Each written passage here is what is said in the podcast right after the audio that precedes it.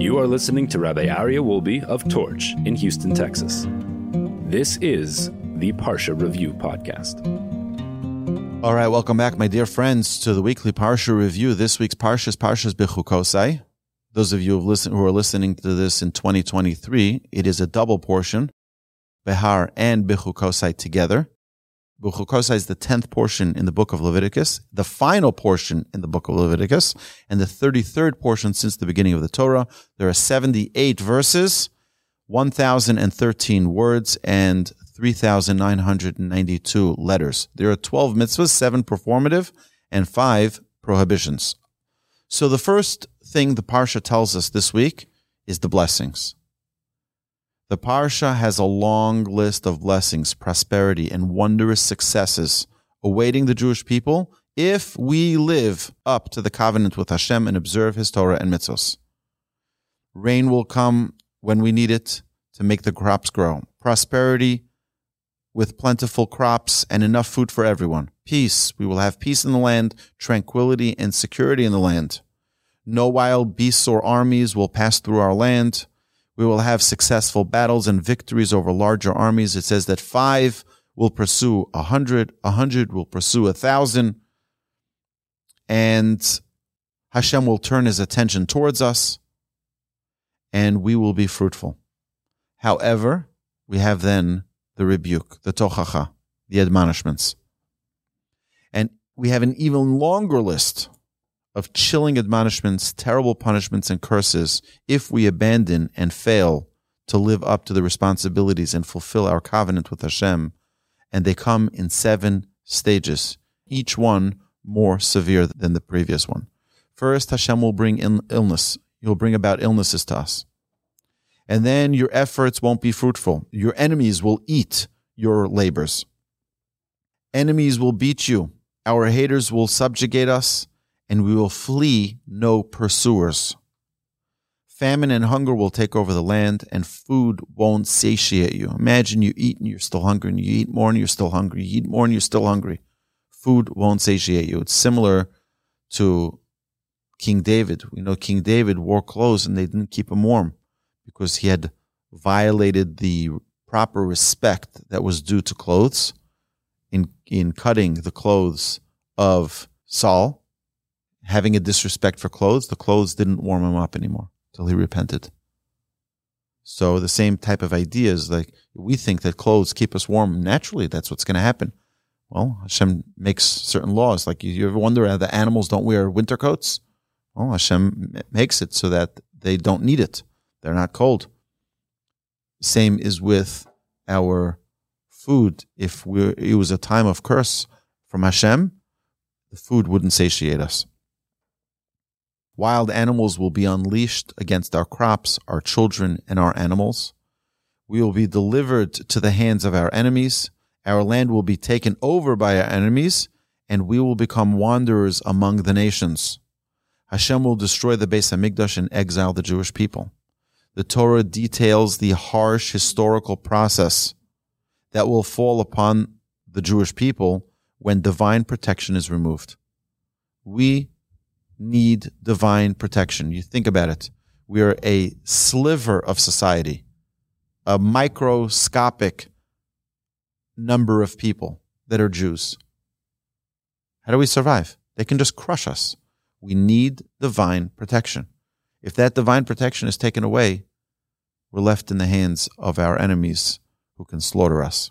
These punishments, whose purpose is to bring the Jewish people to repent, will be in seven stages and even more severe, each one more severe than the last. But even if Hashem is angry, the Torah tells us, Hashem is angry at us and must punish us, he will never forget or abandon us. That means we will still stick around. We will still be a people. And people thought after six million were taken by the Nazis, that's it, there's nothing left. Look at us today. Stronger than we've ever been and thankfully in a very, very vibrant world of Torah. There's an unbelievable and incredible abundance of Torah study, which is the protector of the Jewish people. The more we study Torah, the more we learn Torah, the more we come here on rainy days when it's Most people are not going now, oh, I'm just going to go out for coffee because it's a rainy day. No. But to learn Torah, it's amazing to see a full room here of people because we're dedicated to the study of Torah, and this is what Hashem loves. So you can all give yourselves a pat in the back. So even if Hashem is angry, Hashem doesn't abandon us completely. The purpose of these punishments, again, is to bring the Jewish people to repent. That's the purpose. It is not, it is not for us to just get punished more and more. That's not the purpose.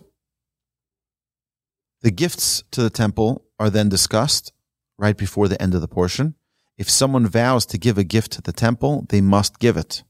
If you say, I promise I'm going to give an offering to the temple, you have to give it. If you promise you're going to give a certain amount of money, if you promise you're going to give, I'm going to give my child to the temple, that means you're giving the value of your child. You're not allowed to bring your child as offering. It's not the molech. We learned about that last week. You're not allowed to do such a thing. You have to give the value, and that the, the Torah talks in this week's parsha, the erechin, the value of a human commitment. So if one vows to donate the monetary value of a person, animal, or property to the temple, there is a process to evaluate its worth. How much is a human worth when we talk about giving them as an offering? There's a certain amount, and that money needs to go. Now, there's another thing which is very, very important to discuss. Something called mi'ilah. Mi'ilah is we, this was previous last week, but I don't think we mentioned it enough to, in detail. You're not allowed to use something of hekdesh. Hekdesh is something which belongs to the sanctuary, to the temple. And by the way, this refers also to our synagogues. You're not allowed to use something that belongs to the synagogue for your own personal use. So if the synagogue has a ladder, you're not allowed to use it for your own personal use and just use it because I'm borrowing it from them. No, no, it belongs to the temple. And the temple, things that belong to the temple needed to be preserved for the temple. You're not allowed to use it for your own personal use. So the idea here that things that are sanctified need to remain sanctified. And then the Torah commands us giving tithes of our land and our earnings the laws of tithing are commanded and redeeming tithes are permitted. Meaning, if a person says, Here, I'm giving a tithe of my property, so I'm giving a, a 10% of my property, the corner of my property is going, going to go to the temple. That's what was obligated. Here's the thing How am I going to take all those fruits to the land of Israel? I'm going to take, sorry, not to the land of Israel, to Jerusalem. It's a lot of fruits to take. To, I'm going to bring truckloads to, to to Jerusalem. So what you can do is you can redeem it. You can say, listen, what's the value that I can, that this is worth? It's worth, you know, $10,000. I'm going to exchange it. I'm going to sell that in the market, take that $10,000 and bring it to the temple. And that you're allowed to do. Okay. So here's just by the way, if someone does use something of charity, like borrowing the shul's ladder for your own personal use, that can only be done if you make a donation to the synagogue to replace that use that value that was used of it. Okay? In general, you're not supposed to even, you're supposed to be careful about this. You're not even supposed to, oh, I need a break of 20. So you go to the pushka and you take out two tens. No, no, you have to leave something for the pushka as well. It's this idea. So you, so you'll take 19 out. You leave one for the, for the congregation, for the, for the temple. Okay. Some important lessons from this week's Parsha. What's the purpose of the entire Torah? What is the purpose of the entire Torah? Why does Hashem give us the Torah? You know, we have these blessings, we have these curses. Oh my goodness, Gewalt. Right? Oy what are we going to do if God forbid we get these punishments? Why are there these punishments to begin with? So let's understand why there's a Torah. What does the Torah command us? The Torah commands us build our relationship with God. That's the objective. The objective of every single mitzvah, bring Hashem into your life. Build your relationship with the Almighty. All the observance of Shabbos, of Tefillin, of Tzitzis, of kosher, bring God into your life. That's the goal. If we fail to do so, then there's a problem. If we do that, and the, the portion starts off with the blessing first, because God much prefers the blessing than the other. It starts with the blessing. Hopefully, we take we heed to the blessing, and we want the blessing, and we deserve the blessing, and we receive it. Because when we have God in our, lives, takes care of us. We don't want to be estranged from the Almighty. But if we estrange ourselves from the Almighty, Hashem says, You're not welcoming me into your home. I have no place to go. That's a problem. And as we mentioned previously, Hashem doesn't come to dinner uninvited. You have to invite Hashem in. You invite Hashem in, Hashem will be there. And it's amazing if you look at the verses. I urge you, this week's Parsha Bechukosai, Behar as well. Look every portion, not only these two, every single portion. Read, read it in English. Take a stone edition Chumash and read through the words. It is unbelievable. Hashem says, "You kicked me out of your house." What's going? What do you think is going to be the result, right? But it's like you pushed me out, so I have no place to be now. The idea here is, is that there's a clear responsibility. God gives us a responsibility to fulfill His commandments, to fulfill His Torah. That's what Hashem wants from us. That's it. It's not so complicated, not so difficult. We have the best life in the world. And when we fulfill those responsibilities, the reward is unbelievable. The blessing, the bounty, incredible. However, if God forbid we are not deserving and we're not fulfilling our responsibilities, you know, anybody who's a parent knows. Sometimes you need to punish your child, not because you, you want to take revenge on them, but because you want to get them to do the right thing. And sadly, we have a very bad memory. As a people, we have a very bad memory. You look throughout the entire prophets. The Jewish people did good, they got good. They did bad, they got bad. One second. Why did they do bad? Didn't they learn from the last time? Because what happens is, is that people get too comfortable. Oh, God succeeds our way and we're making all this money. So we're in charge now. We can do what we want. It's okay. We can be a little bit loose on this and a little bit loose on that. And it, yeah, it's fine. We become too hamish with, with God, so to speak. Too comfortable. Yeah, it's fine. It's not a big deal. We become too homey with God. And it's, it's, it's really something that we have to be very, very cautious of particularly in our generation. We need to see ways that we can strengthen our relationship with the Almighty.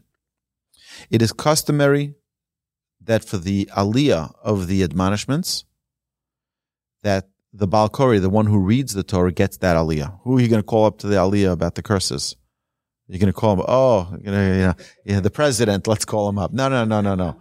It's the, the Balkori is the one who gets this, and they read it faster and quieter than the rest of the portion.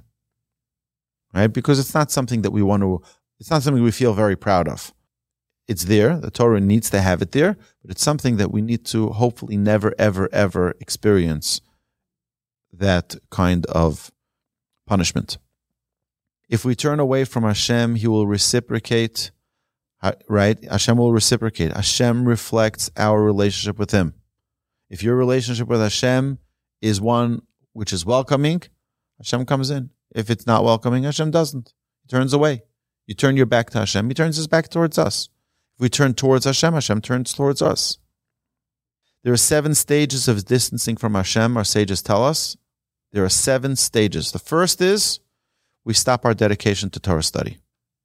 Torah study, it's okay. So I don't learn. I don't need to know. It's okay. Then what happens? We seize the performance of mitzvahs. We stop performing the mitzvahs. And then we ridicule and become revolted by others who are loyal to the Torah. Ah, those religious. They don't serve in the army. Look at them. Lowly creatures, parasites, they call them. This is it's not a joke. It's a terrible thing. And then there's a hatred to the sages. Oh, look at them.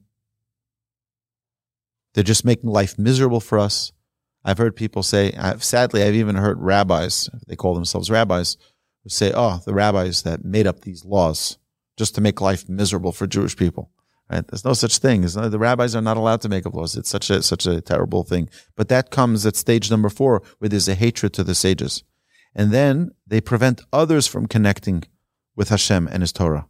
Oh, they start mocking. Oh, you're you're going religious, right? You're going religious, Susan, right? Oh, you're going to start keeping Shabbos. You're an extremist. Oh, you're one of those, right? And they start making others who are trying to connect, trying to make them uncomfortable with that. And then stage number six is they will come to deny the Torah is divinely from Hashem. And then lastly, they will come to deny the very existence of Hashem. And we see this in our culture today where people are trying to throw Hashem out. They're trying to, th- trying to throw the divinity of the Torah out. And again, some of these people are, quote, calling themselves rabbis from various movements, denying that Hashem is creator of heaven and earth. They believe in the documentary theory. They believe in the Big Bang or whatever other nonsense that they believe in. They don't believe that the Torah was given to the Jewish people at Mount Sinai, which is the very foundation of everything we have in Judaism. If you don't believe the Torah was given to the Jewish people at Mount Sinai, so you can throw it all out. And we see here proof in this week's parsha about last week's parsha about how Hashem promises that He will give us reward for observing the sabbatical year. That Hashem will give us a triple crop, the sixth, the seventh, and eighth year. Who can make such a promise? Moses can't make such a promise. Joshua can't make such a promise. Nobody can make such a promise except for the Almighty Creator of heaven and earth. And another thing is that that proves that Hashem doesn't create the world and leave. Hashem is here still today. It's another thing. They said, yeah, of course, we believe that God created the world. We may even believe that God gave us the Torah, but then he walked away. And people can turn, turn to the Holocaust and say, look, where was God there? See, God's not here anymore, and that's it. We can throw God out. Heaven forbid. Hashem is here. Hashem loves us. Hashem cares about us. And Hashem wants us close to Him. Hashem doesn't punish just for the sake of punishment because He's an angry old man. God forbid. Hashem is a loving and a caring Father. Hashem wants us close. And sometimes even the person you love, you have to punish. And then there is a difference. The, the Torah ends off with the tithing, the obligation to tithe. It's not a Christian concept, it's a Jewish concept. Tithing means that we give 10% of our earnings to charity. So if a person makes $100, they need to give $10 to charity. Now, that is not what we call tzedakah, loosely translated as charity. That is tithe. Tithe doesn't belong to you, the Torah says. The tithe does not belong to you. It's not charity. It's not the goodness of your heart. It doesn't belong to you. And their sages tell us that those who are cautious to give the tithes, Hashem gives them more to tithe. Those who are stingy with the tithes and don't give it appropriately, Hashem says, Oh, you think it's yours? It's mine. I'll take it away. The Talmud tells us, and we learned this in our Thinking Talmudist series, the podcast, where there was an individual who was very, very careful. He had a thousand crops and he gave exactly a hundred of them away to charity. And when he was about to die, he was giving over his property, his inheritance to his son. He says, be very careful. Every year, give a hundred of a hundred, uh, give 10% of my fields, give it to charity and you won't have any problems. You won't have it. It'll prosper. It'll grow beautiful fruit. Everything will be fine. So the father passed away and the son first year gives the, the, the 10% properly. And then he's like, you know what? After that, he's like, you know, that's a lot of, it's a lot to give away. It's 10%. You know, maybe I can give 9%. So the next year, the crops didn't grow a thousand, only grew 900. And then he says, oh, I'm going to take another 10% off and eventually it went all the way down to nothing. And the Talmud says,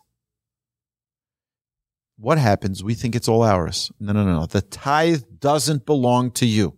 In fact, there was a famous uh, philanthropist who lived in Jerusalem. His name was Hachstein.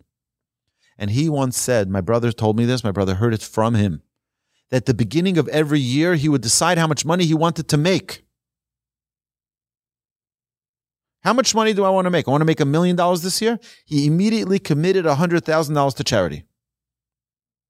So Hashem has to now give him the amount of income so that he can give that hundred hundred thousand dollars to charity. He he forced God's hand, so to speak, into it. Because he realizes everything's from Hashem. And the tithe is not my good heartedness. It doesn't belong to me. It belongs to God. I am just a vessel through which God is disseminating it to his creations. I'm just a vehicle to distribute God's money.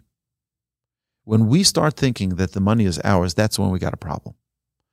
Now, charity is what we give above the 10%. The 10% is not the goodness of your heart. It's not the kindness of your heart. That is Hashem's. Hashem says, give my tithe. I was going to give you 900. I gave you a thousand so that you give away 100 for me.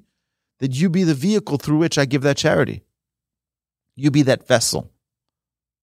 You be my eyes and ears on the ground. And you find good causes. And it's an amazing thing how people are much more willing to give money to museums. What is a museum? Museum is the history. It's history. It's about the past. Yeah, tell someone, you know, I'm going to put your name on the front entrance of the Holocaust Museum. Oh, how much do you want? Uh, $20 million. No problem. How about I'll put your name on the doorway of a yeshiva where they're studying Torah, where this is the future of the Jewish people. It's not my cause. That's the future.